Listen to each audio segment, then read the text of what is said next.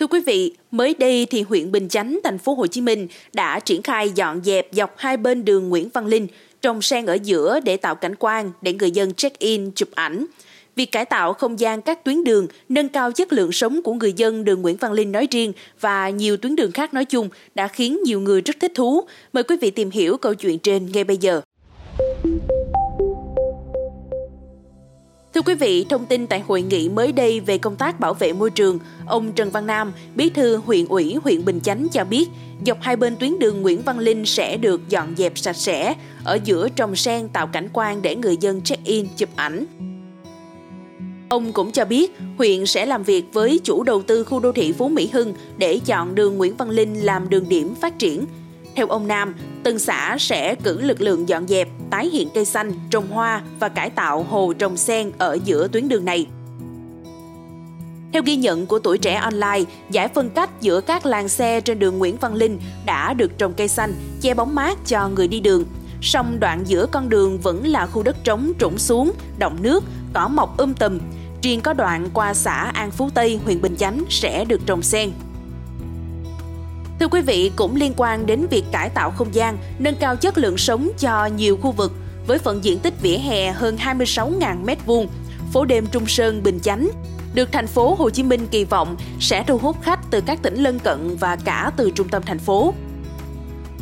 Cụ thể, Sở Công Thương thành phố Hồ Chí Minh vừa có văn bản đề nghị các sở ban ngành thành phố nghiên cứu đề án tổ chức thí điểm hoạt động phố đêm Trung Sơn gắn với phát triển du lịch tại huyện Bình Chánh.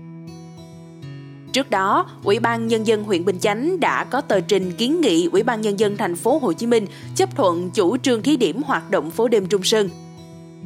Theo Ủy ban nhân dân huyện Bình Chánh, khu dân cư Trung Sơn tiếp giáp với quận 4, quận 5, 7, 8, huyện Nhà Bè, các huyện của Long An và nhiều địa điểm du lịch khác. Khu vực này có tiềm năng phát triển du lịch,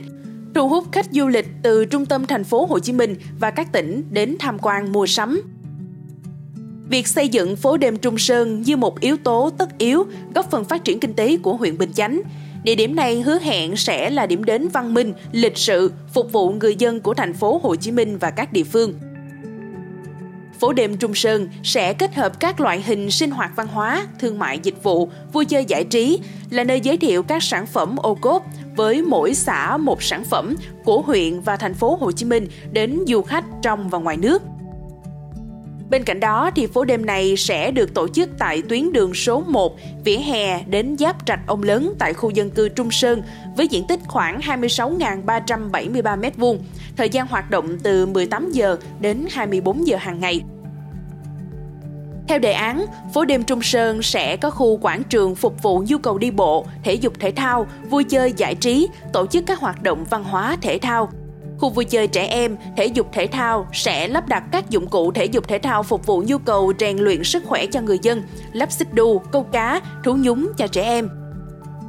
Gian hàng ẩm thực sẽ bố trí 92 gian hàng lắp đặt cố định quảng bá ẩm thực ba miền. Gian hàng đặc sản địa phương bố trí 19 gian hàng, xe lưu động quảng bá đặc sản của huyện Bình Chánh và thành phố Hồ Chí Minh. Gian hàng trải nghiệm, quà lưu niệm với 50 gian hàng bán sách, quà lưu niệm, có khu vực bọc sách, tô tượng,